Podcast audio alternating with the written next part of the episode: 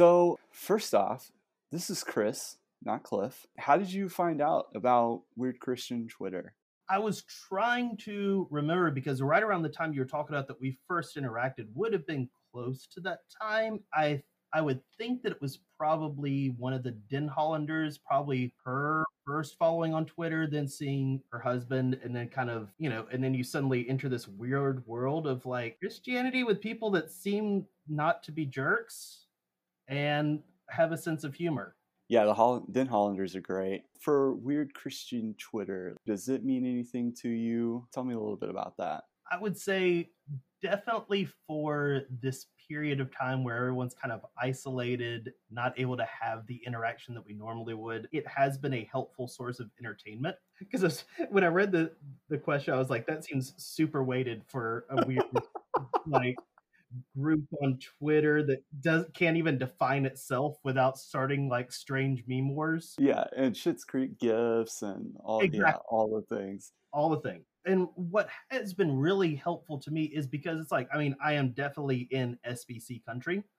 And typically, you either are part, you know, it, absolutely there are different like churches that are good and solid, but it's like, I mean, we are surrounded in that world. And so to get differing opinions from people that are thoughtful and laid out and not things that I would have probably otherwise been exposed to, been extremely helpful. And that way I would definitely say fine with Schitt's gifts.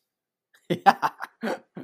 so, question three if you had to recommend one person besides at J Finchface to follow, who would it be and why? I was gonna lead with that, but I would definitely say uh, Danielle, who is at Impudent Earworm. She is fantastic. She is another tree person and also posts some amazing profiles from guys on some sort of Christian dating website that terrify me, but are also entertaining. Danielle, the patron saint of graveyards. Would be correct. this is I'm gonna ask question four in two parts. So the fourth question is: If you had to explain weird Christian Twitter to the outside world, what would you say? And then I'm gonna also ask you, like, ha- have you told your wife about weird Christian Twitter? That was a very astute question. what so I have not been able to find a good way to articulate it at all. And then in explaining it to my wife, there are, I guess there's enough crossover between Instagram and Twitter that some of the people that we follow are the same. And so that was kind of a thing, but then she was like, I'm still not getting Twitter. So it is what it is. I've tried to explain it to my wife, and she, first off, she just doesn't get it for one, and for two, she's just like so confused by like what people like actually enjoy about it.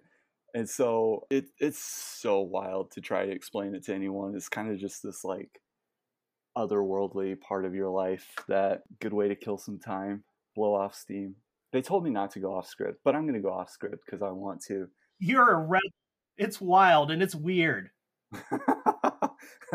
okay, what is your favorite kind of tweet to craft? Oh, it so what's really funny because if you follow me on Twitter, you'll see there's virtually nothing where I've actually just tweeted something out. I don't have any original thoughts. My favorite tweet is to reply to something and either purposefully misunderstand whatever your punchy joke was or do something else asinine to like deflate whatever's going on. By far, that's my favorite thing.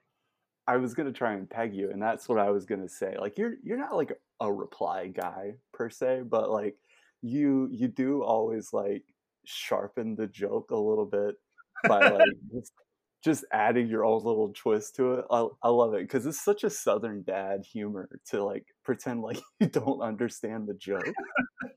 I just like that I my humor just got called Southern Dad.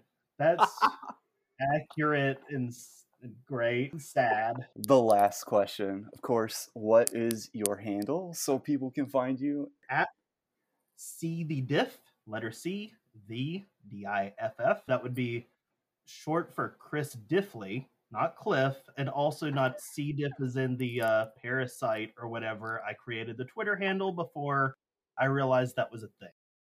Hey Chris, thanks for doing this. Absolutely, dude. That was a pleasure.